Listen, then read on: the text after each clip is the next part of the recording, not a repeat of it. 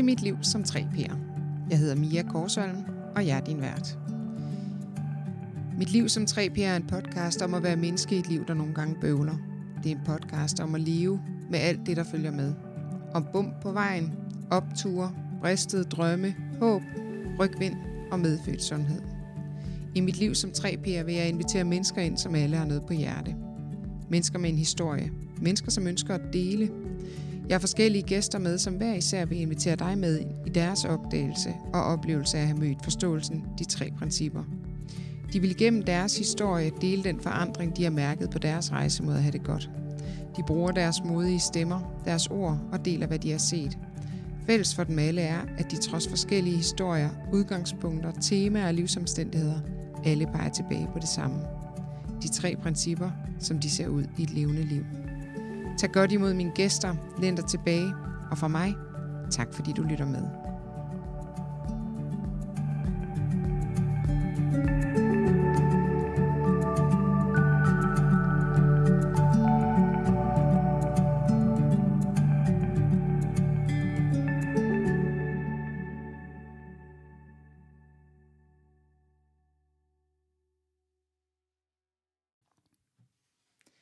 Hej Jakob, Hej Mia. og øh, velkommen her til øh, min podcast Mit Liv som 3P'er. Jeg øh, har glædet mig helt enormt meget til, øh, til at snakke med dig i dag, øh, fordi det skal ikke være nogen hemmelighed, at øh, du er et af de mennesker, som øh, har haft kæmpestor betydning i min øh, personlige rejse med de tre principper. Øh, og øh, jeg ved, øh, at øh, det ikke kun gælder for mig, men for mange andre mennesker, øh, som øh, kender til principperne, at øh, din formidlingsevne og øh, din måde at være i verden på har øh, den har betydning for mange. Så jeg glæder mig enormt meget, det skal du vide, så no pressure. ja, Jeg har i hvert fald også glædet mig til, at du kiggede forbi, Mia. fedt. Jamen, øh, Jakob, øh, til, øh, til de, der skulle sidde derude og ikke lige ved, hvem øh, Jakob Rebian er, kunne du så ikke lige introducere dig selv? Jo. Mit navn er Jakob, og alle kalder mig Rebian. Jeg hedder faktisk Rebin til efternavn, og det er lidt sjovt, fordi, det kan vi tale lidt om, men der var en klient, der sagde, at det er lidt sjovt, fordi på fransk, så Rebin eller Rubian, det betyder godt igen. Og det ved jeg ikke, om der er noget i, men det, det var, havde han meget optur over. um, men jeg, jeg er gift med Louise, der har skrevet en gul bog om de tre principper. Vi har tre søde drenge. Og til, til hverdag, så deler jeg den forståelse, vi kommer til at tale lidt om, tænker jeg, med dem, der gider at høre på det. Mm. Vi har en lille uddannelse. Der kommer klienter forbi vores klinik, jeg taler med. Og det har jeg gjort i 10 år efterhånden, lidt mere måske. Inden da har jeg et levet liv med alt muligt andet. Men det tænker jeg, det er derfor, du har inviteret mig ind i dag. Fordi at vi var så heldige at falde over den her forståelse med Louise og jeg. Og så må, den måtte bare deles. Ja. Og hurra for det. Det er vi også glade for.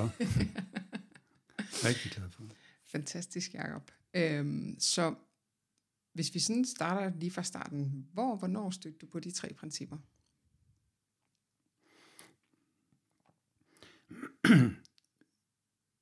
For mig så de tre principper er et forsøg på at sætte nogle, nogle ord på noget, der egentlig er formløst, men som man kunne sige er, hvordan oplevelsen af vores liv bliver dannet øjeblik til øjeblik. Og hvis man ser de tre principper sådan, så kan man sige, at så stødte jeg på dem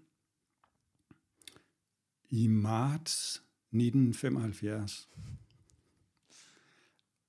Og hvilket var lige det tidspunkt, jeg blev født. Så på den måde kan man sige, at jeg stødte egentlig på det samtidig med alle andre. Ja.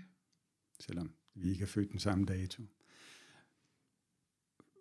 Fordi det var der, hvor at, at verden dukkede op som en oplevelse. Med alt, hvad det indebærer af dufte og former, farver, følelser, tanker. Det vidste jeg ikke noget om dengang. Det vidste jeg ikke noget om i lang tid, men jeg var jo midt i det hele vejen. Ja. Så der var aldrig noget tidspunkt, kan man sige, hvor jeg ikke har kendt til de tre principper, fordi det egentlig er det, der sker lige foran øjnene på os hele tiden, inden i os, omkring os. Den forståelse, vi deler nu, den støtter jeg på for, jeg tror det var i, i 12, 2012. Og jeg vidste ikke rigtigt, hvad jeg stødte på til at begynde med. Også fordi, at, at navnet, de tre principper, er så intetsigende. Det kan næsten ikke blive mere vagt. Det siger ingenting overhovedet. Så det var mere noget, der var noget i energien, eller noget i den måde, det blev formidlet på, som fangede min nysgerrighed. Og så var jeg hugt. Ja. Og lige så stille hen over et stykke tid, et par år måske, så dykkede jeg mere og mere ned i det. Så men det passer mig jo 10 års siden. Ja. Så øh, derfor cirka 10 år siden. Hvad, hvor, hvor, hvor, øh, altså, øh, jeg har jo talt med Mette Louise, som, som sagde noget i retning af, at, at det ligesom kom til jer. Mm. Øh, men, øh, men kan du prøve at sætte nogle ord på sådan den tid? Altså, hvad, hvad, hvad skete der der, som gjorde, at du lige pludselig fik øjnene op for, at det var det? Var det?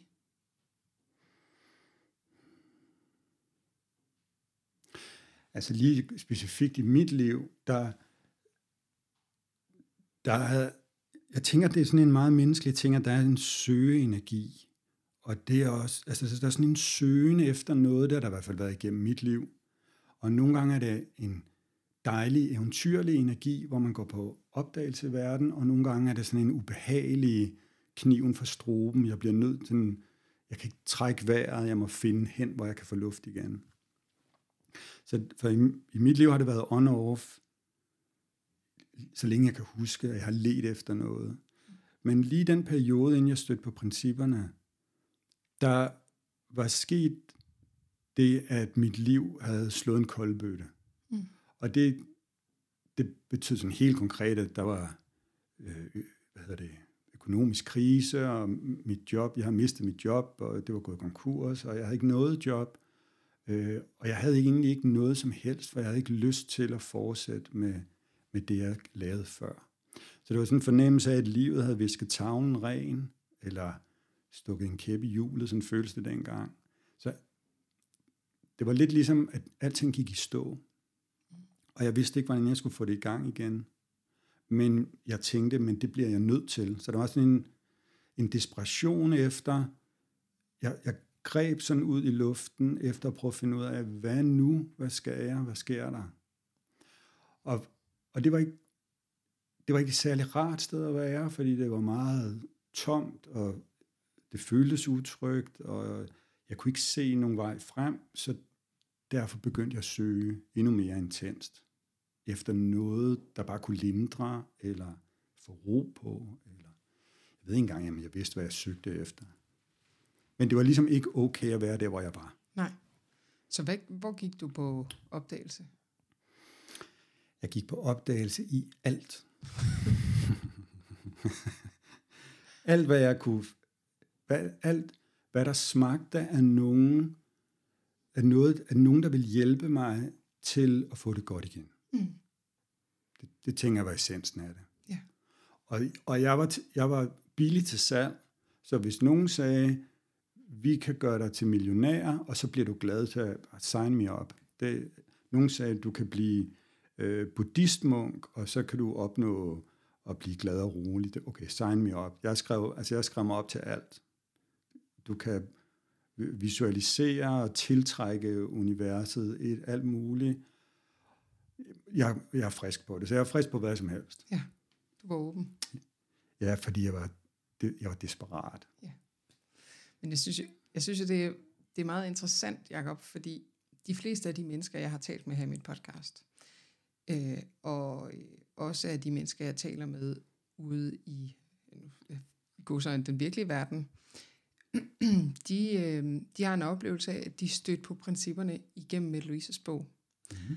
Og øh, til betragtning af, at Mette Louises bog ikke var skrevet, da du stødte på den, så bliver jeg jo interesseret i, så hvor var det, at du stødte på principperne? Det er også, fordi jeg tænker, det er også lidt vigtigt at sige, det blev ikke skabt af bogen.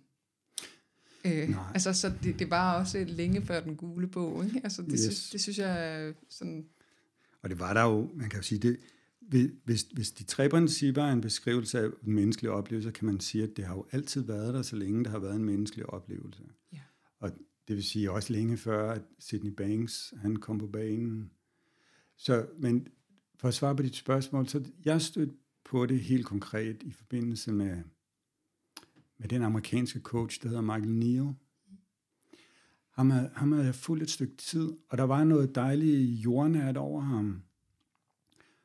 Men det var lidt den gamle skole med, her er en øvelse, og her er nogle teknikker, og nu skal du have succes. Øh, men det blev formidlet med meget humor og sådan varme, synes jeg, så jeg kunne godt lide at lytte til ham. Mm. Og så lige de år, hvor jeg stødte på ham, der faldt han over de tre principper. Og det sagde han ikke direkte, for jeg tror heller ikke rigtigt, at han forstod det. Men jeg kunne mærke, at der var noget, der ændrede sig. Han havde sådan en øh, ugenlig podcast, tror jeg, og jeg var også på kursus med ham og noget.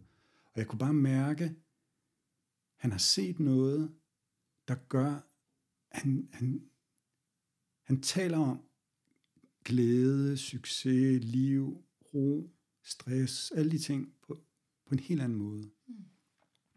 Og, det, og det, var, det var der noget mega rart i, der var et eller andet ved det nye, han havde fundet, som jeg virkelig kunne mærke resonerede, uden at jeg overhovedet vidste, hvad det var. Ja. Og, så, og så gik der ikke så lang tid, så, øh, så skrev han en bog om den, det, og det, den der hedder The Inside Out Revolution, hvor det, han ligesom sådan rent fortæller, hvad er det, han har set. Mm. Så det var, det, var, det var min første indgang ind i det. Og så fordi det var så vildt, og det, var, det der var så vildt ved det, det var, den forståelse omkring principperne er så enkel og så logisk, og der var ingen, der talte om det. Hvilket var sådan helt sort. Jeg tænkte, det ved de vel på universitetet, eller det, der, det må der jo være nogen, der ved. Men det var der ikke. Der er ikke nogen, jeg kunne finde i hvert fald. Så, så jeg satte mig bare for at støvsuge internettet og Amazon, hvad hedder det, boghandlen og alt, hvad jeg kunne finde. Og det var ikke særlig meget, men dårlige, grynede optagelser af et eller andet webinar i London med halvdårlig lyd, vi bare så igen og igen og igen. Ja. Og, og, ja, så det var, det var sådan en helt konkret indgang. Så det at støde på Michael Neal og øh, de tre principper. Hvordan har det påvirket dit liv?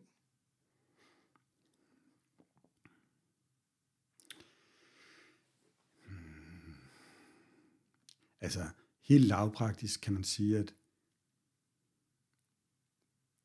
min hverdag ser anderledes ud nu. Det endte jo med, at det blev det, der blev min nye vej i livet, eller min nye job, hvis man kan sige det sådan, at at dele det her med folk. Det har jeg jo aldrig forestillet mig inden, så det er i hvert fald sådan en helt lavpraktisk ting. Jeg, jeg arbejdede, inden, jeg, inden det hele gik konkurs og alt muligt, der lavede jeg øh, computerspil i, i nogle år. Og hele den verden er ligesom, det var det, og nu er der åbnet sig en ny verden, hvor min hverdag går ud på noget helt andet. Så det er i hvert fald en ting, der er sket. Ja. Hvad der er sket, sådan på det menneskelige plan, der er garanteret sket meget mere, end jeg ved. Sådan er det jo. Og det er også ligegyldigt, om jeg ved det. Men der, der var meget, der ændrede sig. Med både en ting var i min relation både til med Louise og i høj grad også til vores børn. Øhm, men der var også i, i relation til mig selv, hvis man kan sige det sådan, så var der noget, der slap, som jeg havde haft med hele livet, der hed, at jeg skulle presse mig selv i en eller anden retning, fordi der var noget, jeg skulle opnå, som jeg ikke vidste, hvad var. Men det var aldrig okay at være Jakob, som jeg var nu. Men en gang, hvis jeg bare var god nok og klog nok og alt muligt. Og hele det pres, det faldt bort. Det var ikke noget, jeg gjorde, men der var et eller andet, der slap, fordi du pludselig se, det jeg leder efter, er det jeg er, og det bliver jeg hverken mere eller mindre af i morgen, eller om tre dage, eller hvis jeg får ros, eller... Det, det, var, det var lidt ligesom, uden at jeg har prøvet det, men jeg kunne forestille mig lidt ligesom at have sådan en kvælerhalsbånd på, hvis man var en hund, og så pludselig er der nogen, der, der klikker det af. Det var rart. ja. Øhm, du fortalte det her med, at du var enormt søgende, og nok havde været det altid. Øhm, og da du støder på principperne, øhm, der er du et sted, hvor du oplever dig selv enormt sådan desperat, og mm. du er villig til at skrive dig op til alting. Så, så hvad, hvis du skal prøve at sætte nogle ord på, det så at møde principperne, hvordan skiftede det? Fordi jeg, Den jeg hørte jo, ja. ja, jeg tænker jo, at øh, du har jo nok stødt på mange ting i din søgning. Så hvad, hvad ja. skete der så, da du på principperne? Hvad, hvad var forskellen? For, for mig, så var det en kæmpe stor forskel. Og det, det, det plejer jeg også at sige til folk, hvis de er nysgerrige og spørger, men der er jo mange, der, hvor man godt kan høre, når man, det, de tre principper, det er ligesom det metakognitive, eller om det er ligesom mindfulness, eller det kender jeg godt, fordi det minder om noget andet. Og det kan jeg rigtig godt forstå. Men for mig, sådan en helt stor forskel, det var, at alt det andet, jeg stødte på, det handlede om, at jeg skulle fra A til B. Og det var ligegyldigt, om jeg var i egen terapi, eller om jeg var på øh, meditationsophold, eller om jeg skulle til coaching, så handlede det altid om, at det var ikke nok her. Jeg var ikke nok, men jeg kunne blive det. Mm. Og det jeg hørte i principperne, det var, du er altid allerede fuldstændig okay. Og det er ligesom en game changer, fordi det, man kan ikke rigtig tilføje noget til det. Så det, det, det sætter en kæppe i hjulet på godt og ondt, kan man sige, nogen, fordi nogen kan godt lide at have noget. Nogen kan, nogen, for nogen er det en underlig tanke, at jeg skulle være okay som den, jeg er lige nu. Så derfor er det meget rart, at nogen siger, nej, men du bliver det snart. Og så, åh, dejligt, og så kan jeg arbejde i den retning. Men med de tre principper, så blev det ligesom fuldstændig kottet at sige, du er det altid allerede. Det er ikke, men det er ikke nødvendigvis, du oplever det. Altså, vi kan jo sagtens få tænkt os væk fra vores sundhed. Men der er ikke noget derude, du kan samle op, som du mangler det er ligesom, hvis det synker ind, så er der jo ikke mere søgen. Altså, hvad, fordi hvad, man, kan, man kan søge efter en ny græslåmaskine, eller en pizza, eller man kan jo godt søge efter alle mulige ting i verden, oplevelser. Men den der fornemmelse af roen, den kunne jeg godt se, den får jeg ikke mere af et andet sted, for den er jo inde i mig. Så det at, det at mærke det, Altså jeg tænker, at den der sådan søgen så faldt væk, fordi mm. du så der, det kan man ligesom ikke få mere af, hvis jeg allerede er det, ikke? Så hvordan, hvordan påvirkede det din sådan, selvom du siger det her med, jeg, jeg tror ikke, jeg kan se alt det, der skete på det menneskelige plan, men hvis du sådan prøver at kigge tilbage, hvordan påvirkede det din sådan måde at være i verden på? Det, det ved jeg simpelthen ikke der må du spørge dem, der er rundt om mig. Fordi det tror jeg simpelthen, det, det, var, det tror jeg var for tæt på mig, til at jeg kunne se noget skifte. Mm. Altså, jeg tænker, at jeg har været lidt mere chill, og taget tingene lidt mere, som det kom, og have tillid. Jeg tænker også, at der dukker en tillid op til, at jeg skal ikke gøre livet. Det er i fuld gang. Så derfor er det egentlig ligegyldigt, at om jeg sådan ved, hvad der kommer til at ske, hvad jeg skal med mit liv, fordi det ved livet. Så det vil på for mig en retning. Og det gør jo også, at man slapper lidt mere af. I stedet for at prøve at tænke sig igennem livet. Altså, øh, nu har jeg jo haft øh, fornøjelsen af at, øh, at tale både med Mette Louise, men også med din, øh, din nabo og kollega Asta. Og øh, de har i hvert fald begge to øh, nævnt dig og sagt, at øh, de kiggede på dig, og fra der, hvor de stod, så ændrede du dig markant i, at du lige pludselig blev nærmest irriterende rolig. så øh, så øh, der skete jo øh, nogle store skifte, og øh, selvom at du måske selv har stået for tæt på til helt at kunne se det, så tænker jeg, at, at du nok kunne mærke det, måske. Det kunne de i hvert fald. Ja. Ja, det, det er rigtigt. Det har, det har med lys nævnt nogle gange. Og, men det er helt ærligt, er det sjovt, at jeg kan ikke, kan ikke huske noget før og efter. Jeg kan godt tænke tilbage på en meget overtænkende, meget bekymret, sortsynet teenager og ung mand. Og jeg kan godt se, at der er en masse af alt det der sorte, tunge, melankolske, der er ligesom, ligesom vinduerne åbnet, og så at vinden har blæst det hele ud, en forårsrengøring. Det er der ikke mere. Men det er, bare, det er fuldstændig sket uden om mig. Ja. Så det, der er ligesom ikke noget før og efter. Det er meget syret. Ja. Men i virkeligheden, så, så taler det jo også bare ind i det her med, at du har været det hele tiden. Mm. Ikke? Så det er jo ikke noget, det er jo ikke sådan, så blev du en ny Jakob. Nej. Nej. Du, du blev bare Jakob. Altså. Yes. Jeg, jeg, det var, det var, jeg, jeg, jeg fik ikke noget, jeg ikke havde. Det var nærmere, at jeg mistede noget. Ja, du ikke var. Ja, som jeg troede var meget vigtigt. Ja. For eksempel hele tiden kunne have kontrol med livet og have planer. Og, fandt, så, og da jeg fandt ud af, eller det var ikke mig, der fandt ud af det, men da jeg kunne se, det er ikke nødvendigt. Og det er ikke hjælpsomt, fordi jeg får det helvede til, når jeg hele tiden lever op i mit hoved. Så var det, så mistede jeg noget. Og det var jo rart. Ja. Så selve det, og øh, altså nu ser jeg i godsøjen, sådan være kommet hjem, altså være blevet, øh, have smidt noget af det, du troede, du var. Hvordan er det så at være Jacob?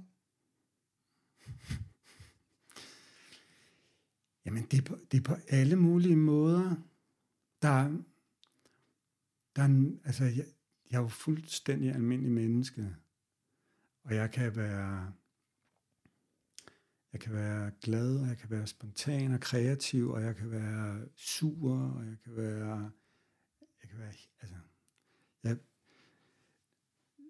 jeg kan være hissig, jeg ved, mit øgenavn er kokkemok, når jeg, det er mig, der laver aftensmad, fordi jeg bliver simpelthen, når, jeg, når der alting koger og bobler og alt muligt, og det er mig, der står for maden, så der er ingen, der skal sige noget. Og lige meget, folk siger, så er det dumt, og de skal gå ud af mit køkken. Så, der, så der ikke, på den måde kan man sige, at, at det er 100% et ganske almindeligt levet liv.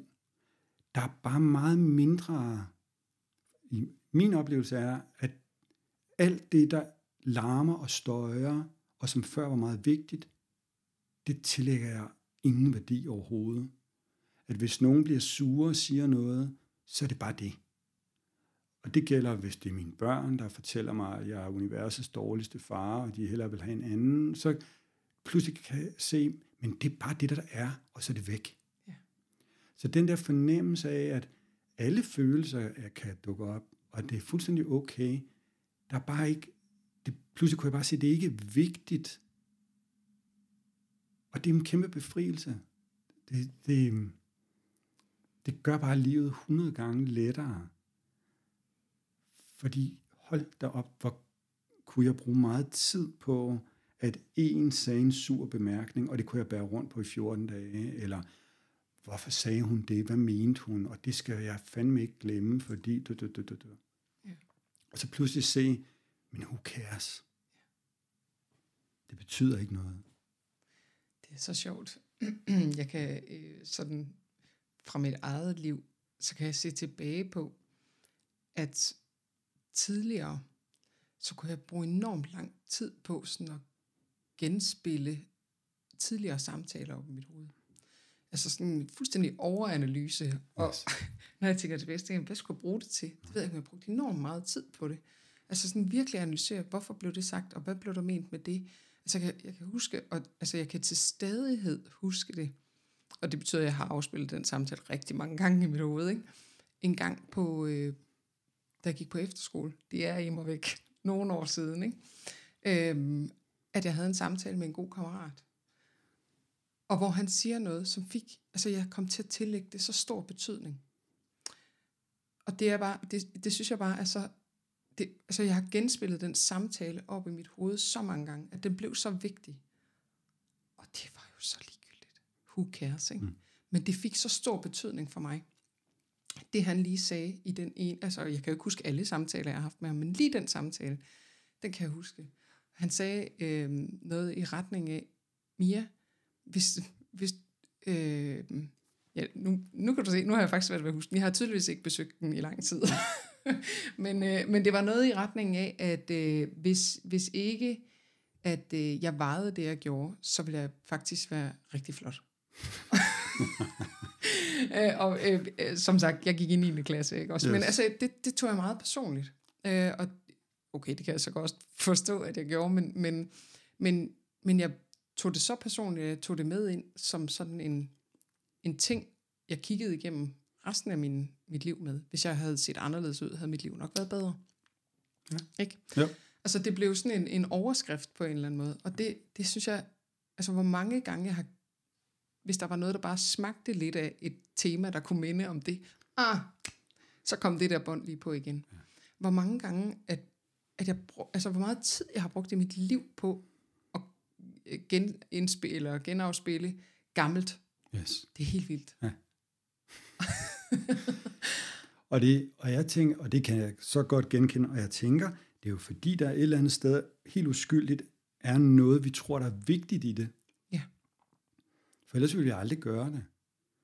Så der er noget, der hopper med på, hvis jeg vejede noget andet, så vil jeg være glad, og så vil mit liv være noget helt andet. Hvis man tror, det er sandt, så, så kan jeg da godt forstå, at man lige holder fast i det. Præcis. Så det er jo ren guldkorn, ikke? jo, og det, der er så interessant, er jo, at den samtale kunne jo have fundet sted på et hvilket som helst andet tidspunkt i mit liv, hvor det ikke ville have haft den betydning. Ja. Den kunne have fundet, altså han kunne have sagt det samme til 10 andre. Yes. Og som ville bare tænke, hvad er det for noget nonsens? Altså, ja. det der med, at det er jo ikke samtalen. Altså, det var jo ikke det, han sagde. Det var det, du hørte. Ja, præcis. Og det, det synes jeg bare, øh, altså, fordi det vidste jeg jo ikke dengang. Nej, nej, nej, nej. Og, altså, så der er så mange af de der sådan gamle ting, der har sluppet i mødet med principperne i at forstå, what? Det var, altså, jeg tog det hele personligt. Ikke? Ja. Det var meget vigtigt. Ja. ja. Det, jeg kan godt lide det udtryk, at man tager tingene personligt, fordi, fordi det tænker jeg, at vi kan alle sammen genkende, men det bliver også så tydeligt, at det, det er mig, der uskyldigt gør det. Der er nogen, der lægger noget ud, og så tager jeg det personligt. Ja. Jeg kan også tage det upersonligt. Og det kan jeg bare godt lide, fordi det betyder, at hvis jeg ikke tager det personligt, så er det egentlig ligegyldigt, om den anden mente det personligt eller ej, så er jeg fri af det. Ja. Og det er ikke, det, det er ikke fordi, at det er noget, man skal gøre eller kan bestemme nødvendigvis, men det peger på, at der er en frihed i, at folk kan sige alt muligt surt og mene alt muligt. Men hvis jeg ikke... Det er ligesom på min banehalvdel, hvordan jeg tager det. Jo, det er jo i virkeligheden et, et super godt eksempel, det her med, altså, øh, fordi det kan jeg da også øh, skrive mig på, at sådan kan mine børn også finde på at sige til mig, at være universets dårligste forældre. Hvis bare jeg boede over hos en yes. anden, så var mit liv meget federe og alt muligt. Yes. ikke? Øh, og det er jo sjovt, fordi det, er jo, det tager jeg slet ikke personligt. Nej. Altså overhovedet. Nej. Men det er, jo, det er jo ikke sådan, jeg sidder og tænker, drømmer du virkelig om at blive adopteret? Altså det er jo bare, no no, whatever. Ikke? Jo. Og så kan der være så mange andre ting, de kan sige, som går lige, altså som kan, kan, som kan påvirke mig så meget, som jeg kommer til at tage meget personligt. Og det er jo så skørt, for det er jo det samme. Ja. Ikke? Jo. Og det, altså noget af det, jeg i hvert fald har fået øje på, det handler jo enormt meget om, sjovt nok, hvor jeg lige selv Yes. er. Ja. Det kender jeg godt. Øh, om, om, altså, de kan sige det samme den ene dag, og så den næste dag, så er det bare, så betyder det lige noget andet. Yes. Ja. ja. Ligesom, når, når vi har overskud, og, og der er en ro indeni, eller vi, sådan, vi føler os godt tilpas, så ligesom vores, vores sind får, får den oprindelige teflonbelægning. er ikke rigtig noget, der hænger fast. Folk kan nogle gange sige de mest spydige ting, men på en god dag har man det sådan, ja, ja, whatever. Ja. Men dykker man ned der, hvor der ikke er noget overskud, og man er presset, og man er ikke sig selv, så, så er det som om vores sind bliver fluepapir. Det er det mindste kritik, den mindste antydning, ja. og så kan vi gå tyk på det i månedsvis. Fuldstændig. Og så kan vi jo i hvert fald, så kan jeg i hvert fald komme til netop at samle de der øh, sådan øh, gamle, gamle ting op og kigge på det igen. Der kan du bare se, der yes. var noget rigtigt i yes. det, Rune sagde dengang på værelset. Yes. altså, så, så kan jeg lige finde sådan en gammel bånd frem. Det er jo... Så intellektet vil, vil hele tiden prøve at bekræfte, at jeg er det rigtige sted, og så vil den finde beviser for, om det er jo klart, at jeg er her, fordi dit, du, du, dat. Ja. Men det sjove er, det vil den gøre lige meget, hvordan man har det. Ja. Så man kan stoppe om morgenen og have en lortemorgen, og så siger hovedet, det er også fordi din chef er en idiot, og du har ikke fået vasket vinduer, og du er heller ikke begyndt til yoga, som du lovede, og bla bla bla. Og så kan der gå to timer, og man er kommet lidt i gang med dagen, og pludselig har man det fint, og så siger hovedet, nå jo, men det er jo også fordi, at... ja, så betyder det lige pludselig ikke så meget med det med yoga og vinduerne. Fuldstændig glemt, ikke? Ja, fuldstændig. Og det, det er jo befriende at få øje på, at det skifter. Det er sådan helt made up. Ja. Fuldstændig. Præcis, præcis. Men, det, men hvis man ikke, det vidste, ja, det anede jeg jo ikke noget som helst om. Så, så, så når der ikke er nogen, der peger på, at tanker bare er tanker, og der er så meget ævl op i vores hoved, og altså, historier, der bare bliver made up til sådan en anledning. Så det er jo klart, at jeg, altså, jeg der hoppet på det, som om det var virkeligheden tusind millioner gange. Ja. Fordi det føles jo så overbevisende. Så jeg kan godt forstå, at der, at der er rigtig mange af os, der hopper med på historierne, og kommer til at tro, at det er sandheden. Mm. Og det kan jo også tit være historier om, at jeg ikke er okay som menneske. Øh, og det kan jo altså, på sin næsten ødelægge et helt liv. Ikke? For det, man kan jo gå rundt med sådan en historie, som man uskyldigt holder fast i et helt liv, og tænker, jeg er forkert. Ja. Men jeg tror jo, det ved jeg ikke, jeg, øhm, havde en samtale med en, som sagde, hvor ville jeg ønske, at jeg havde vidst det her noget før. Mm. og øh, ja, det kan jeg godt forstå. Men samtidig, så tror jeg, at når man sådan, når man opdager, når det der, det slipper, så, så bliver man så, hvad skal man sige, øhm, så betyder det ikke så meget, fordi det var så nice, yes. at det var whatever. Ja. Ikke? Altså, jo ikke, så bruger jeg ikke tid på at tænke på, hvor kunne det have været fedt at øh, vide det her for 40 år siden, fordi jeg vidste det nu, og det var så værdifuldt. Så det her med, som du siger, man kan bruge et helt liv på at gå rundt og bære på, jeg er ikke god nok. Men om man så opdagede det, når man var 90, så var det stadigvæk det hele værd at yes. opdage det. Ikke? Jo. Ja. Det er sådan en god pointe. Jeg, jeg har også både talt med, med mennesker, unge mennesker på 20 år og, og ældre mennesker på 70 år, og de kan begge to sige, hvorfor sagde ingen det noget før? Ikke? og så når det ligesom driver over, så er man bare glad for det, man har set. Præcis. Præcis. Ja, og det, det er jo, det synes jeg jo er så fint, det er aldrig for sent. Aldrig? Nej. Og, og, og det, det har faktisk fået, det er noget af det, jeg har opdaget, det har fået en helt ny betydning, det her med, det er aldrig for sent, fordi øh, taget betragtning af, hvor meget tid jeg har brugt på fortid i nutid. Yes. ikke? Øh, når man så opdager, at øh, tiden så er nu, nu, nu, nu, altså øjeblik for øjeblik, ikke? det er jo som om, der hele tiden er en, en ny mulighed, en ny chance, en ny, altså der er aldrig noget, der er givet, fordi jeg gjorde noget, fordi der blev sagt noget, fordi der, det, altså, så hele den der sådan idé om, hvor ville jeg ønske, at jeg vidste noget før, det falder lidt fra, fordi, men jeg kan jo nu. Ikke? Altså, der er alle muligheder nu, yes. fordi det er ikke det er uden betydning. Fuldstændig. Ja. Det synes jeg også, der er noget smukt i, ikke? at det er ligesom livet, ligesom man ikke kan leve højt, eller det skal jeg jo ikke bestemme, om man kan, men, men alle de dejlige øjeblikke, og alt det, vi har oplevet i vores liv, det er forsvundet, og det kan man godt huske og sidde og lune sig lidt ved minderne, og det er jo, er jo, der er jo ikke noget som helst forkert i, men det er ligesom, det er ikke det måltid, man spiste i går, eller det, man tænker på i morgen, det er det, man sidder og spiser nu, det er det, der gør en mæt. Ja. Og det synes jeg også bare, der er noget smukt i, den, det med, at man hele tiden får en second chance, og en tredje, og en fjerde, og en femte. Så, og, og det betyder egentlig ikke noget, at man så har brugt så så mange år på whatever, fordi det, det der betyder noget, det er det, der er lige nu. Mm. Det, det, det synes jeg virkelig er en gave. Også fordi vi lever lidt i et psykologisk paradigme, der siger, når fordi der er sket det, så betyder det det. Ja. Så man ligesom, det var bare ærgerligt, ikke? Nå, men hvis du har haft lavt selvværd i 45 år, så skal du nok ikke regne med, at det bliver godt igen. Og det, det kan jeg bare sige ikke er rigtigt, heldigvis. Nogle gange er det, men, men der er altid en chance for, at tavlen bliver visket ren. Ja.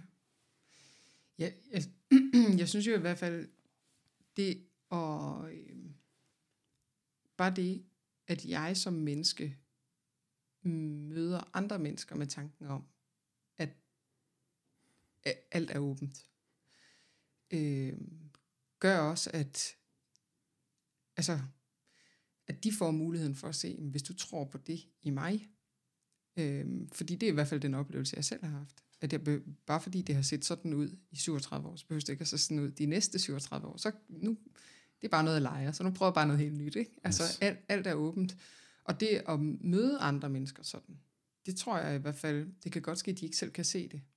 Men, men jeg kan jo i hvert fald høre fra de samtaler, som jeg har, at det er noget af det, man, eller noget af det, de bagefter kommer og siger, det var det, der gjorde den store forskel. Mm. At du troede på, at det ikke var sådan her for evigt. At det ikke var et livsvilkår, eller en præmis for mig, at så var jeg nok bare dårligere stillet, eller altså, ja. at det faktisk har en kæmpe betydning. Det med, at vi, at selv hvis vi ikke selv kan se, at der altid er mulighed for en ny begyndelse, men at der er andre, der ser det i os. Yes. Ja. Det er vildt. Det, det er så lidt på sin vis, og det kan gøre så stor forskel. Og det, i virkeligheden så prikker det jo bare til, at min historie om mig selv tager du ikke seriøst. Og det kan gøre, at jeg også selv kan begynde at stusse over, men er det overhovedet rigtigt? Ja. Og der, nogle gange skal der ikke mere til, før man begynder at sige, wow, måske er der en sprække, hvor der, måske kan det være helt anderledes. Ja. Fedt. Ja, mega fedt. Jamen, øh, Jacob, hvad er, du, øh, hvad er du optaget af lige nu?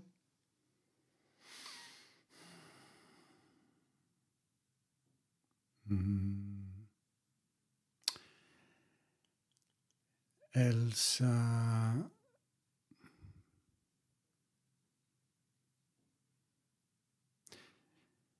Jeg, jeg, min dreng og jeg, vi sad og lavede sådan et brætspil med sådan nogle små orker, der skulle slås mod nogle helte.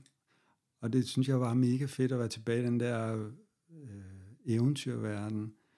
Så det var lige det første, der dukkede op, og det tænker jeg overhovedet ikke var det, du spurgte om. Men det fik jeg lyst til at sige. Mm. Ja, ja, det jeg er optaget af, det er, jeg er faktisk optaget af, hvad, det, hvad der dukker op, der kalder på mig, fordi det, det føles lidt ligesom, at det her 3P-halløj, det spirede op, og med Louise og jeg, og en masse andre søde mennesker, og nu skal det også siges, at det var jo ikke med Louise og jeg, der skal have æren for, at 3P er blevet delt, fordi det sjove var, at cirka omkring, hvor vi stødte på det, så sådan simultan rundt om i landet, var der flere, der stødte på det.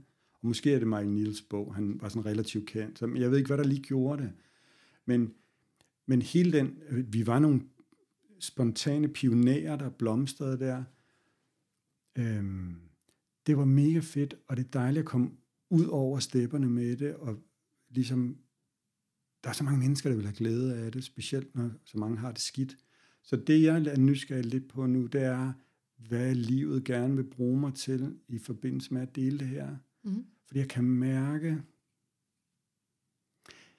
har, jeg elsker at formidle det her, og jeg vil egentlig gerne, at jeg har tænkt på at sige til vores ældste dreng, der læser på, på psykologi, øh, psykologstudie, eller psykologistudier, at hvis, hvis de kunne tænke sig en workshop, så ville jeg rigtig gerne komme ind og snakke med dem.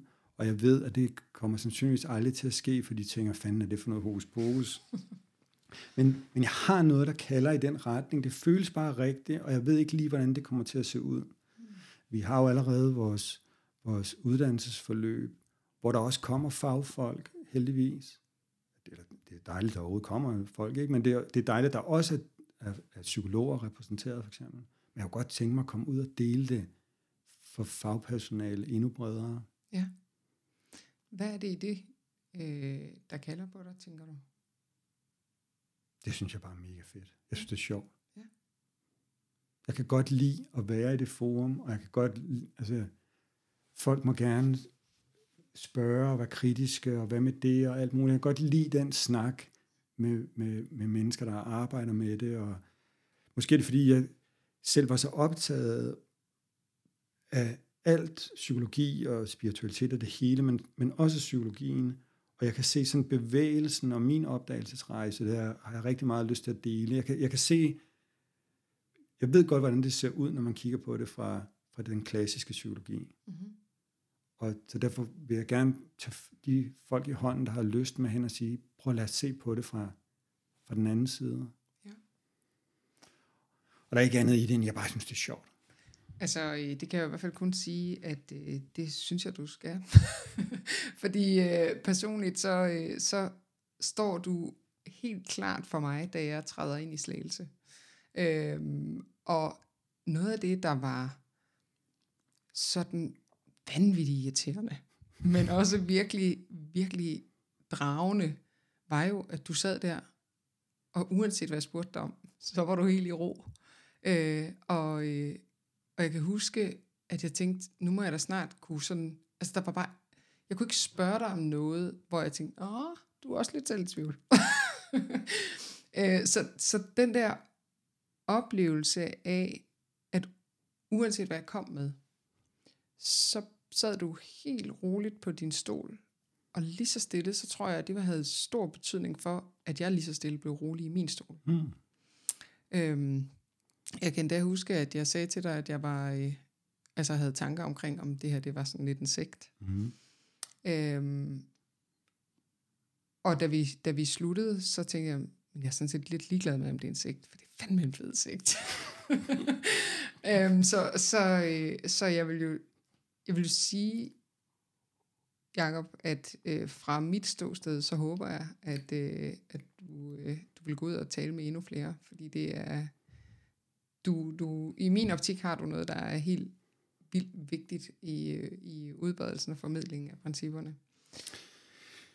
Det, det er jeg selvfølgelig super glad for, du siger, og, jeg, og, jeg, og det er jo tit sådan win-win, at når man, når man synes, det er sjovt, så er det, er det også, så det er ligesom, når man er i flow, når man føler sig godt til rette i det forum, så, så flyder det også nemmere, det man har på hjertet. Ja.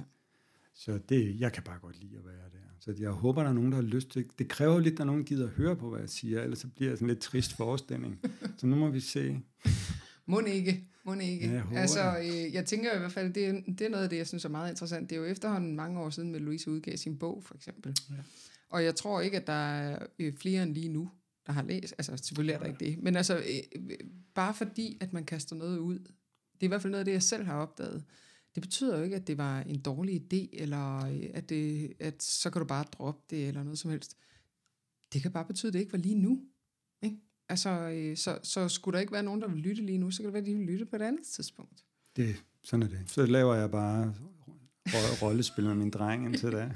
jo, men i virkeligheden så er det jo meget sjovt, for det var det, du sagde, du var optaget af lige nu også, ikke? Ja. Altså sidde og, og lave noget, der er meningsfuldt, ja. tænker jeg. Ja, det, det er lidt sjovt, fordi det er egentlig, det, det er jo ikke, fordi der er noget galt i det meningsfuldt, men det, jeg synes, der er en befrielse i at se, at det, om det er meningsfyldt eller ej, er i virkeligheden en efterrationalisering. Mm. Fordi det er ikke derfor, det kalder på mig. Og det, og det får jeg bare lyst til at sige, fordi jeg har prøvet nogle gange at lave det rigtige gåseøjne, hvor jeg ligesom gør de gode ting. Eller jeg kan også sige det på en anden måde. Det, nogle gange så er der nogen, der ringer ind og spørger til vores uddannelse. Og hvis jeg så spørger, hvorfor har du lyst til at være med? Og de så siger, øh, fordi jeg vil gerne hjælpe folk med at have det godt, eller jeg vil gerne gøre verden til et bedre sted, hvor folk ikke lider så meget. Så det, det er jo en smuk tanke, men det er også intellektet, der siger det. Jeg, jeg har meget mere lyst til at sige, høre folk sige, jeg har lyst til at være med, fordi det kan jeg bare mærke føles rigtigt. Eller det kan jeg bare mærke, jeg er inspireret til. Fordi så skal man nok gøre verden et bedre sted, og man skal nok hjælpe. Det kommer som sådan en positiv sidegevinst. Men hvis det, er det, der, hvis det primære er, at det, at det ligesom skal give mening, så bliver det stadig intellektet, der styrer. Ja. Så jeg håber ikke, at det kommer til at lyde sådan helt sort, vel? Det, men det, så det er bare for, at jeg, når jeg taler om, at det kunne være ret at dele den her forståelse med fagfolk, så er det helt ærligt bare, fordi jeg synes, det er mega sjovt. Ja. Men tror du ikke, det er i hvert fald, altså, det er noget af det, jeg synes er meget, øh, som jeg opdager flere og flere steder, hvordan at ordene får en anden betydning. Altså før var meningsfuldt for mig, det var jo sådan, øh, ja, altså det skulle give mening på alle parametre. Yes. øh, nu, nu er øh, meningsfuldt, det er nok et lidt lettere ord, øh, hvis man kan sige det sådan. Det kan også bare være, det var det, jeg havde lyst til. Yes. Derfor var det meningsfuldt. Yes. Øh, det var det, jeg lige synes var en god idé lige nu. Og så kan det godt ske om 30 sekunder, det er bestemt ikke for mig. Men altså, det har, det har en anden øh, lethed over sig, ja. øh, end det havde engang. Altså, så jeg, jeg kan sådan jeg synes, det er meget skægt, for jeg har altid været meget optaget af det her med sproget. At jeg synes mange gange på dansk, for eksempel, vi har manglet nogle ord, som bedre var beskrevet for eksempel på engelsk. Ikke? Mm-hmm. Men, men nu er der også bare noget i sproget, der har forandret sig i, at ordene er jo bare ordene, men jeg lige pludselig bruger den på en anden måde, eller har en, det har en anden betydning. Og det, det synes jeg bare er skægt at få øje på, fordi det foregår jo kun ind i mig, og jeg ved jo ikke, hvad de andre siger. Men det kan gøre en kæmpe forskel. Ikke? Pludselig kan det skifte helt vildt meget. Det, så det synes jeg er en god pointe. Det, jeg oplever også, at der er mange, jeg taler med, som måske har de fået en diagnose, bare det at have fået en diagnose, hvis man hører det som om, der er noget, der er galt med mig, så har det jo en helt anden tyngde, end hvis man hører det som, ja ja, det er der lige nu, fordi jeg har fået tænkt mig ned i et hul. Men inden bagved er jeg fuldstændig okay, og det skal nok lette igen. Det er jo meget sjovt, hvordan at en diagnose for eksempel kan føles ulideligt tung, eller altså der er en anden lethed over sig, ligesom du er forkølet. Nå ja, ja. ja. Så det, og også fornemmelsen af at have lavt selvværd, for eksempel, eller have mindreværdskompleks, eller sådan noget, at hvis jeg ser det, som om der er noget galt med mig, så er det fandme tungt at danse med. Men hvis jeg kan se, ja ja, så jeg, lige nu slår jeg mig selv i hovedet, og jeg synes, at alting er noget lort, okay. Altså, ja. det går over igen. Ikke? Jo. Så det er jo rigtigt. Det er det samme ord, de samme ting, vi jonglerer med, men der er en helt anden tyngde over det, hvis man eller tyngde eller lethed, alt efter hvordan man ser det. Ja, og, og jeg synes jo i virkeligheden, det der med, hvis vi kan gå på opdagelse, jeg synes jo netop, det er super interessant i forhold til altså diagnoser og øh, generelle ting, som vi på en eller anden måde ligesom er kommet til at have sådan en fælles konsensus om, det er så det, det betyder, hvis du har det. Øh, altså, tænk hvis vi alle sammen netop tænker, det er ligesom forkølelse. Mm. Det er momentært. Det er et udtryk for, hvordan du bruger din tænkning lige nu. Yes. Altså, jo.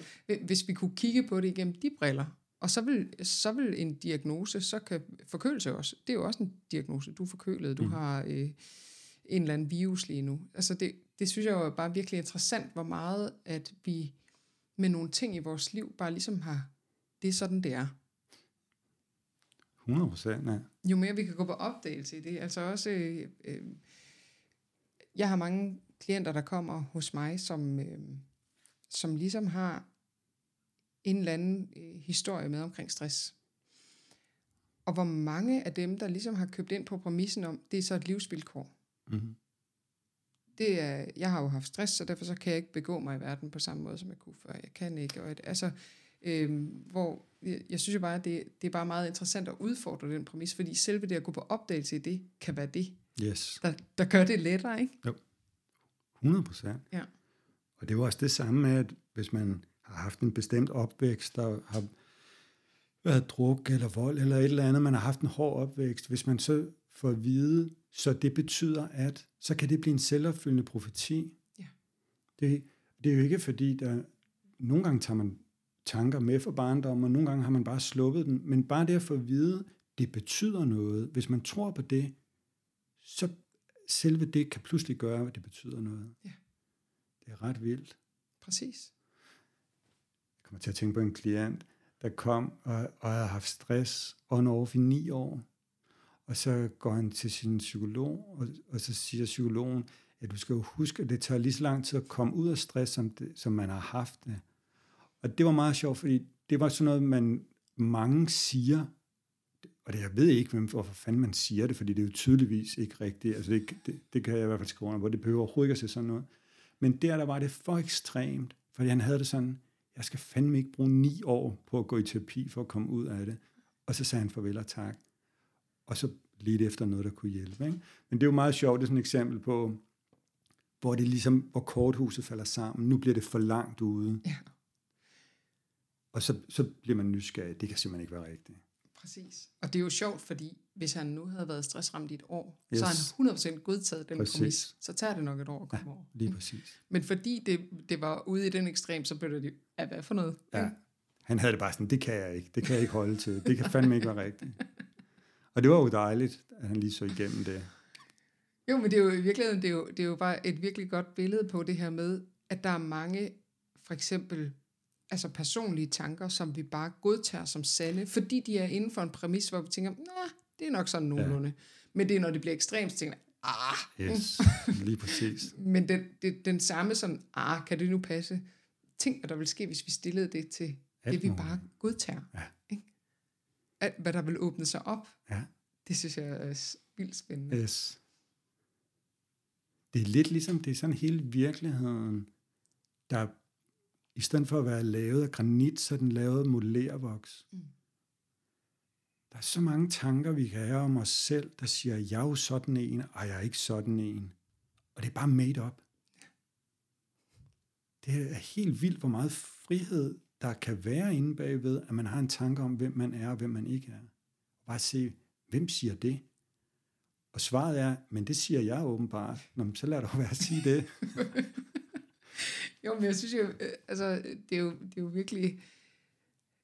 Jeg, jeg tror måske, det var dig, der sagde det, men jeg kan ikke huske det. Men det var... Øh, altså, vi snakkede på et tidspunkt noget omkring det her netop med selvværd. Altså, hvad er selvværd? Fordi hvis det nu er dårligt, er det sådan noget, vi ligesom sådan kan operere ud. Mm. ikke? Altså, hvor, jeg, jeg synes bare, det var, det var så skægt at kigge på, fordi det er jo netop en af de ting, som vi bare, min oplevelse er i hvert fald, at vi som samfund ligesom har godtaget, det er sådan en ting, man kan have. Yes. Du kan have dårlig selvværd. Yes. Og det er en tung taske at bære på resten af dit liv. Ikke? Meget. Og, det, og det synes jeg det, det, er jo, det er jo bare så interessant at gå på opdagelse i, men hvad er det lavet af? Altså, og hvor går det hen, når det sådan, du ikke har det? Hvor sidder det så hen?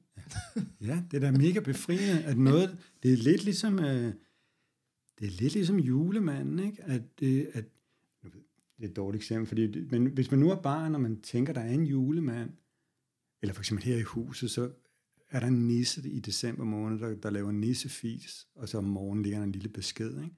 Og da drengene var små, så vidste de, at der boede en nisse her. Ja. Og, og du kunne, altså, de vil ikke tyve med at sige, men det gør der. Og hvis nogen op i skolen sagde, nissen findes ikke, så var det lige før, der kom håndgemæng, og der blev uddelt kindhest og alt muligt, fordi vores drenge vidste jo, at der var en nisse. Ikke?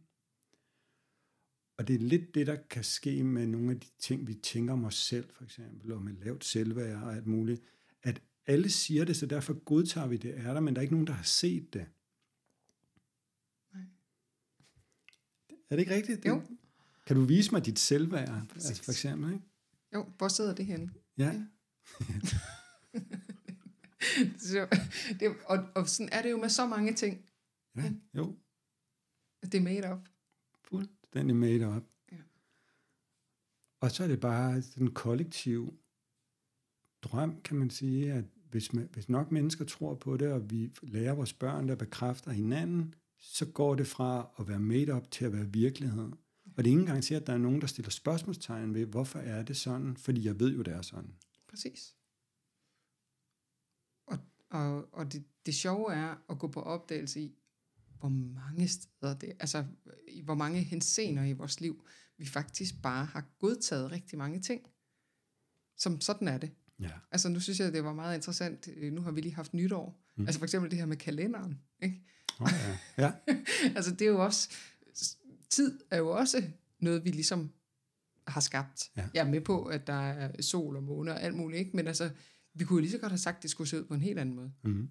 Og det, det er jo bare interessant, hvor meget vi bare godtager som, Nå, men så er det så januar, og så er det så nytår. Ja. Men for eksempel, hvis vi følger den kinesiske kalender, så er det altså først nytår om noget tid. Ja. Ikke? Jo. Men, men vi har bare sådan en, en fælles konsensus om, så er det sådan, det er, og for eksempel, så er januar en rigtig god måned lige at lave nogle nytårsforsætter. Hvad hvis det ikke var? Hvad hvis vi nu lavede det om, og så sagde, at det var 1. juli? Det, jo, og det er så befriende. Jeg synes, det er, det er så skægt og befriende at prikke til, at det er made up. Fordi det gør bare, at verden bliver lidt mindre rigid, og det Ja. pludselig... Det er helt uskyldigt bare nogle kasser, man har lavet for sig selv, som man måske har tænkt var trygt, eller sådan er det. Mm-hmm. Og pludselig så begynder det sådan dørene at svinge op. Og så tænker jeg, wow, men så kan det jo se ud på en anden måde. Præcis.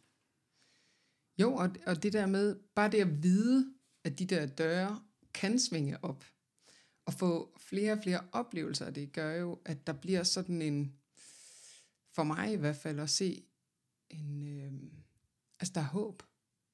Fordi mm. selv når noget sidder fast, eller er lidt øh, svært, ja. at så ved jeg jo, at de der døre, de kan lige, lige pludselig, uden jeg vidste det, så åbner, så kommer der lige et eller andet, nå, nå, og så rykkede det hele, ikke? Jo.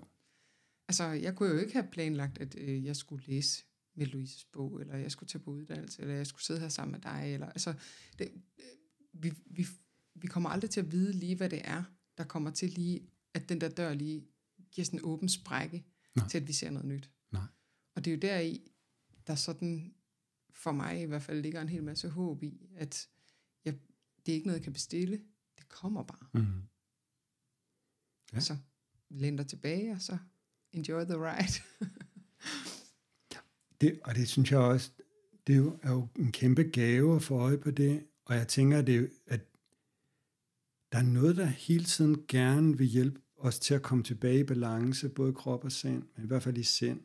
Kroppen vil også rigtig gerne tilbage i balance, ikke? men det er ligesom sindet er ikke underlagt de samme begrænsninger.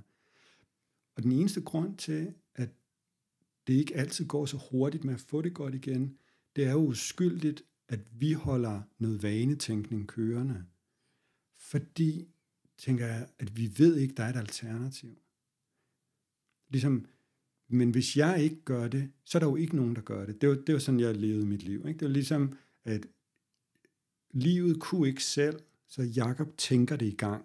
Ja. Og hvis nogen sagde, måske du skulle tage en pause, så ligesom, men så går jeg jo i stå. Så det var et virkelig dårligt råd. Og den opdagelse af at se, men der er jo noget andet, der holder det hele i gang. Det eneste, du, hvis der er noget, du gør, så er det i virkeligheden oftere helt uskyldigt at bremse det. Fordi livet er altid i bevægelse. ja, så det er ikke op til lille os. Nej, heldigvis. Heldigvis. Det er det, der laver al balladen. Præcis. Det er i virkeligheden, så, så det vi helt uskyldigt oftest gør som mennesker, det er, at vi har modstand på whatever. Mm. Også når det virkelig føles forkert. Og det er jo ikke, fordi vi er dumme, eller vi, vi vil gøre noget dumt, men man kan have sådan en stærk overbevisning om, hvad der er rigtigt og forkert, og hvad der er okay, som man ikke vil lytte Mhm. til det, der egentlig føles rigtigt. Det, det har du garanteret også selv mødt med klienter, ikke? Men jeg, jeg, jeg, eller i vores eget liv, kender, jeg kender det i hvert fald fra mit liv, men den fornemmelse af, for eksempel nogle gange folk kommer med stress, og de er mere døde end levende, og de har det monster dårligt, og de ved godt, hvad der vil være rart, men deres hoved vil ikke give dem lov. Det er så rigtigt. Det er så vildt, ikke? Hvordan, hvor ekstremt langt ude, at vi uskyldigt kan få presset os selv, fordi vi bliver bange for, men hvad hvis jeg slipper og bare lytter til det, jeg egentlig trænger til? Ja. Og så kan der være alle mulige historier om, det kommer aldrig til at gå, så mister du huset, og hvad tænker dine venner, alt muligt, og så holder man sig kørende. Præcis. Jo, og, og hvor, hvor meget lidelse, der bliver skabt på den konto. Ikke? Yes.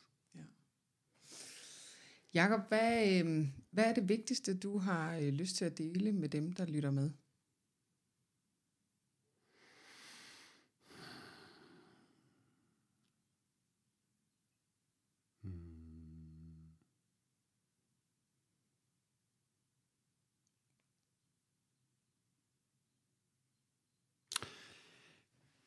Det ved jeg. jeg ved ikke, om det er vigtigt, men jeg får lyst til jeg får lyst til at sige det, og det har jo ikke noget med dig, der lytter med derude, for jeg aner ikke, hvem du er, eller hvorfor du lytter med her, så det bliver helt på egen regning, at jeg bare har lyst til at dele det. Jeg, jeg tænker, at det er sådan en, en gave. Det, det slog mig bare i bagspejlet, at jeg kom til at tale med min dreng Albert om det, i forhold til, at han jo læser psykologi på universitetet, og hvordan man ser verden der. At kom bare til at tænke på, at hvis man skulle på en måde tage essensen ud af det, forståelsen her, så er det i hvert fald, når vi deler det sådan i, i psykologisk forstand, hvis det er i, i terapeutisk forstand, så for mig så paradigmeskiftet, det er, at det bliver et sundhedsbaseret paradigme, i stedet for et sygdomsbaseret paradigme. Mm.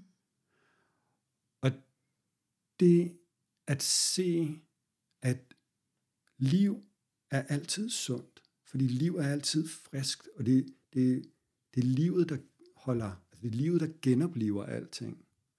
Min, min yngste dreng, han havde set en eller anden film om nogle folk på en polar ekspedition, der havde fået koldbrand i fødderne. Jeg ved ikke, hvor fanden han har set den, men det skulle de se i skolen, tror jeg. Og det der med at se, at når der ikke kommer ilt, når der ikke er liv i fødderne, så visner det. Og det slog mig bare, at det er lige præcis det, livet gør. Det, livet, det, det opliver ting. Ja. Og du er liv. Det er det eneste, du ikke kan være. Der er nogen, der vil sige, at jeg er død. Det, så livet er essensen i det, vi er. Derfor så er vores kerne sund. Og begynde at få øjnene op for, at hvis det er sundt, det der er inderst inde i mig, ikke det personlige, ikke tanker, ikke alt muligt andet. Det kan være det er fint, hvad det er, men at kernen er sund, så hvis, hvis man bare kunne gøre den lille, kæmpe store forskel, at begynde at se det fra den vinkel. Jeg tænker, wow, det vil være en revolution inden for alt fra pædagogik til børn, til, hvad hedder det, folk, vores folkeskoler, til terapi og psykologi, og i allerhøjeste grad også til psykiatrien, for eksempel det med at kunne genkende, at det kan, man kan sagtens få tænkt sig langt ud, og man kan have det rigtig skidt, og biokemien kan være helt fucked up, men at der inde bag det lys, der er i øjnene, er noget sundt, som gerne vil arbejde med til, at mennesket kommer på benene igen, i den grad, de nu kan. Det, det håber jeg godt nok, at der er nogen, der bliver nysgerrige på, udover den, vores lille indesluttede flok her. Helt enig, men... Øhm, Vi er ikke indesluttet, men vores, vores lille, glade græsrodsbevægelse. og ved du hvad? Det kan godt ske, at, øh, at jeg er lidt øh, håbefuld og naiv, men, øh, men jeg sidder jo netop og tænker, at alt det, vi gør, alle sammen, med dem vi er, og de mennesker, vi møder på vores vej, så det kan ikke undgå smitte. Det tror jeg simpelthen Nej, altså, det er jeg enig i. Det er jeg enig i. Så det kan godt ske, at det ikke bliver øh, i vores tid, vores fysiske tid her på jorden, at vi får lov til at opleve den sådan helt store, øh, det helt store sådan skifte. Øh, men, men jeg er helt sikker på, at så længe at vi fortsætter med vores lille græsrådsbevægelse, at vi gør ting, som vi har energi på. Altså nu siger du der med, at jeg får lyst til at gå ud og formidle til... Øh, til for eksempel psykologer eller noget. Mm. Jeg fik lyst til at lave den her podcast. Altså, når vi går med de der energier, så kan det simpelthen ikke undgås. Altså, Spred ringe vandet. Præcis. Og jeg tror, at, øh, altså, da jeg skulle lave den her podcast, så tænkte jeg meget, hvem er det, jeg skal lave den til? Mm. Det er ikke til, til nogen specifik. Det er til dem, der har lyst til at lytte. Du skal ikke vide noget bestemt. Du skal ikke være noget bestemt. Og det kan jo godt ske, at der sidder en lytter, som overhovedet ikke ved, hvad det er. Altså, hvad er de tre principper? Det er jo også helt ligegyldigt. Fordi jeg tror, at der er noget andet i samtalen, som gør, at man får lyst til at lytte med. Mm. Og det, det tænker jeg sådan, så det er det vigtige. Det er ikke så vigtigt, at vi ved, hvad principperne hedder, og det vigtige er, at der er jo noget inde i os, der kan mærke, jeg vil også bare gerne have det godt. Det resonerer med det. Ja, præcis. Ja. Og det, og det synes jeg så, det, jeg giver dig 100% ret. Og, og jeg siger det heller ikke sådan, når jeg siger det der, at jeg kunne godt have et ønske om, at der er et paradigmeskift, og nogen bliver nysgerrige, så er det ikke sådan, åh, ark og ve, og det hele er givet, at nogen kigger i den retning. Det er bare sådan en spontan sådan lyst til, altså det, der er bare sådan noget inspirerende i, hey, kom nu, lad os, skal vi ikke prøve en gang at, at lege med, at vi kigger på det fra den, fra det andet side her. Ja. Fordi der skal så lidt til nogle gange den her forståelse. Det, det er lidt sjovt, at jeg tænker, at det er sådan et sted, hvor man med meget, meget få midler kunne gøre en kæmpe forskel, specielt også for børn og unge. Ja. De, de af vores kollegaer, som jeg har talt med, der arbejder i folkeskolerne, når de nogle gange, så laver de jo sådan et, et lille forløb, hvor de taler 5-10 timer med ungerne og drysser lidt ned og begynder at for, sådan, tale lidt om, hvad er tanker og følelser. Og hvordan man kan høre, at men der skal meget lidt til, før det gør en stor forskel i en klasse. Ja.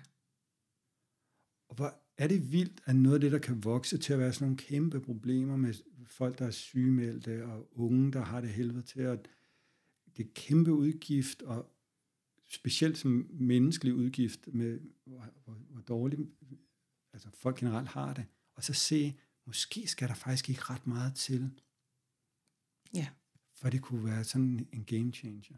Jamen, jeg er så enig. Altså, øh, jeg, jeg sad faktisk lige forleden dag, og så, øh, så sad jeg og talte med min søn på ni. Mm. Og øh, de blev varslet i, i, i starten af december, at sundhedsplejersken ville komme forbi klassen. Og, øh, og han kommer hjem og fortæller mig, at øh, hun har været i klassen, og så siger han så, det hun har sagt, var, at øh, de skulle ligesom have sådan en trivselssamtale, og så skulle de måles og vejes. Fordi øh, at de skulle finde ud af, om de var overvægtige, fordi så kunne hun lige hjælpe dem med, hvad de skulle spise, sådan at de kunne få et godt liv og det var den 9-årige, der kom hjem og sagde det, ikke? Og så øh, som en, der øh, har sådan øh, lidt udfordringer, øh, altså mig, med, med måden, vi håndterer øh, sundhed på, og deler og kategoriserer ting og sådan noget, så blev jeg sådan lidt nysgerrig på, og sådan, jamen, var det nu, var det, var det det, hun sagde? Ja, siger han så. Og så lige der, så faldt jeg ned i et, i et, et lidt sådan et hul, hvor det var, åh, jeg hader folkeskolen og sundhedsplejersken og alt det der, ikke? Men så sagde han noget, der var så fint, som gav mig håb i, at jeg kan ikke gå ind og tale med alle folkeskolelærere, det, men jeg kan tale med mit eget barn. Fordi så siger et søde, søde Theo på 9 år, men ved du hvad, jeg er jo ligeglad med, hvad hun siger, fordi hvordan pokker skulle hun kunne vide, hvad det er, der kommer til at gøre mig glad.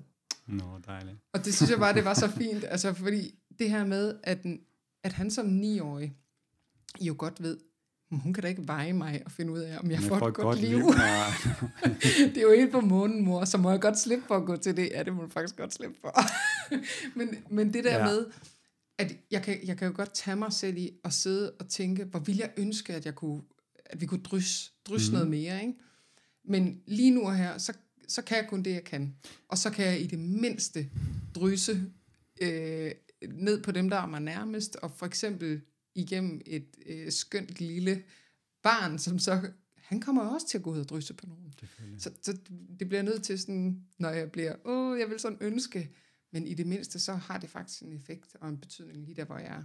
Ja, det er så, det er så fint, det, og det kommer til at gå ligesom det skal, tænker jeg. Det, bare det at kunne få lov til at nyde og dele det, ligesom det føles rigtigt. Så, så giver man faklen videre, så bliver det ligesom tændstikker, der tænder, og så kommer det til at se ud, som det ser ud. Præcis. Og det, det er bare sjovt at være med i. Det er da så fedt. Ja.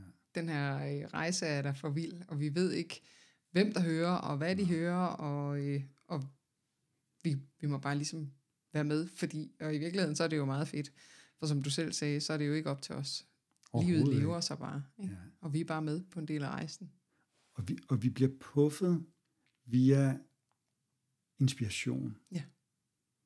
Og det er jo en meget, sådan en meget blid, eller sådan en mild måde at få aktiveret os på, det er, at der er noget, vi bliver nysgerrige på. Vi kan ikke lade være med at gå derhen, eller vi kan ikke lade være med at fortælle det her. Jeg ved ikke, hvor mange jeg har hørt, der har læst med Lyses bog, for eksempel en anden 3P-bog, og så lige blevet nødt til at fortælle det til Ja. alle. præcis. præcis. Og det, og, det, og det kommer ikke fra sådan et, sådan et dogmatiseret, sådan, nu skal du høre. Det kommer sådan rent spontant, sådan, wow. Ja. Og det, det er jo bare en dejlig måde at dele det budskabet på. Fuldstændig. uanset om folk kommer som klienter, eller man støder på nogen i bussen ved et tilfælde, eller hvad det er. Ja. Det er, det, det er jo, altså det i sig selv er også, øh, det er bare dejligt at kunne læne sig ind i. Ja, Altså, at der er noget andet, der har styr Ja. på det. præcis. Så, fordi ellers er vi tilbage til, det er op til lille mig. Ja, så, kan- så vil man bare blive stresset og frustreret og Ja. brændt sammen, tror jeg. Præcis. Og vi ved heller ikke, det, da, da og jeg startede med at dele, så man kan sige, vi havde jo lidt alle odds imod os. Vi startede med at slå kursus op og tænke med, okay, men der er ingen, der aner, hvad vi er. Der er ingen, der aner, hvad vi vil dele. Der er ingen, der ved noget. Vi, sådan, ligesom, vi kan ikke blive mere ukendte. Men Louise havde ikke skrevet nogen bog eller noget som helst. Og alligevel så kommer der et par stykker, og så kommer der lidt flere, og så er der nogen, der sjovt nok lige har hørt om det. Ja. Og det er jo totalt ud af vores hænder, hvordan fanden det spreder sig. Fordi vi havde ikke gjort noget reklame eller noget for det. Og det synes jeg bare er meget, det vidner om, at der er et eller andet her, der ikke bare var en, en fix idé, når det efter 10 år bare har lige så stille og roligt spredt sig. Og sådan, Præcis. altså, det må jo være, fordi der er noget i det, der hjælper sig. Og jeg, øh, jeg husker nogle af de første ord, du sagde til mig i Slagelse, vi skal jo ikke tale om det, hvis det ikke holder vand. Nej. Og øh, her efter 10 år taler vi stadigvæk om det. Ikke? Jo. Altså, så øh, det var ikke en ny fix idé. Nej, Det synes jeg er dejligt. ja, det er solidt. Der er noget solidt i det. Præcis, præcis. Jamen, øh, Jacob, tusind tak for øh, samtalen, hvor jeg er virkelig glad og taknemmelig for, at du vil være med. Det var min fornøjelse. Dejligt, at du inviterede mig. Jamen, øh, og hvis nu der skulle sidde nogen derude, der godt kunne tænke sig at øh, komme i kontakt med dig, hvor finder man så dig hen? Vi, øh, vi har vores, øh, vores hjemmeside, hvor at, mm, hvad hedder det, vi har vores lille klinik i Slagelse, og den hedder Intakt, og Mm. mm. hjemmesiden hedder intaktsundhed.dk. Så der kan man finde os alle, der arbejder i Slagelse. Vi er 4-5 efterhånden, der alle sammen arbejder ud for 3P. Så har vi vores øh, lille uddannelse, hvis man har lyst til at kigge i, i den retning, der hedder 3pinstituttet.dk. Og ellers, hvis man synes, at det er spændende, det vi har talt om os to, så øh, ligger der en del videoer på YouTube, fordi der er jo en dansk sådan non-profit øh, forening, der arbejder med at udbrede kendskabet, og den hedder bare 3p.dk. Ja. Og de har en masse videoer. Jeg har lavet et par stykker for dem, og har du lavet noget for Nej. Okay. Det kan være, du bliver spurgt lige pludselig. Der er i hvert fald rigtig mange efterhånden, der sådan har chippet ind med at, at tale om et eller andet, de har på hjertet. Ja. Så der er tonsvis af materialer derude, hvis man bliver nysgerrig. Yes. Og det bliver ved. Det er jo det, der er det gode. Der bliver ved med at komme nyt hele tiden. Ikke? Ja, det gør der. Ja. Det er meget levende. Ja, præcis. Jamen, øh, tusind, tusind tak, Jacob. Det Tak var en for kæmpe snakken, fornøjelse. Mia. I lige måde.